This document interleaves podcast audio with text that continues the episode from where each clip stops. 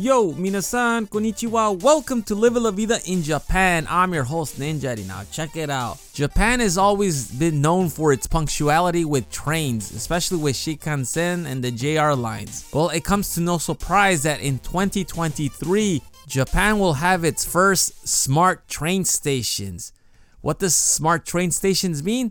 It means it's going to be controlled by computers, by robots, by AIs, not by humans. So, are we coming to the stage where the Terminator is kicking in?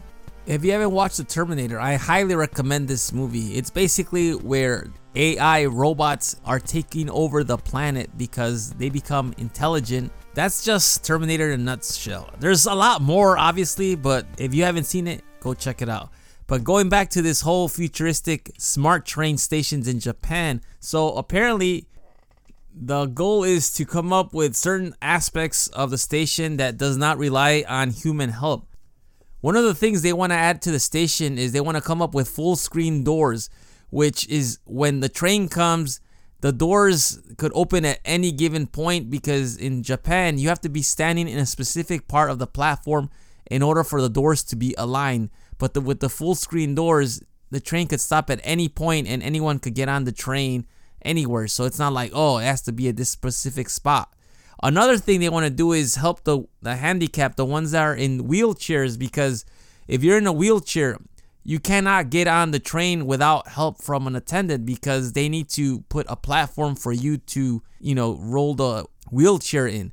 So now with this automated system, they have an AI, a robot that would just manually do it just the press of a button.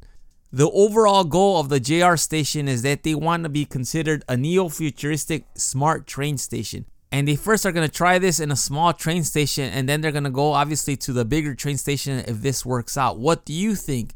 Do you think this is a good thing or a bad thing? Please shoot me an email at goninjadata at gmail.com. I'm curious to know. For me, yeah, it's convenient to have AIs and you know things like that, but what happens if something goes wrong with the AI if it can no longer function? And there's no people there, how are they going to assist others? And plus, I've always said this that it's great that we're going in the technological side, but what about human labor? I mean, this is gonna cause many people to lose their jobs or for jobs to be terminated because they will no longer need human assistance since we have AI technology.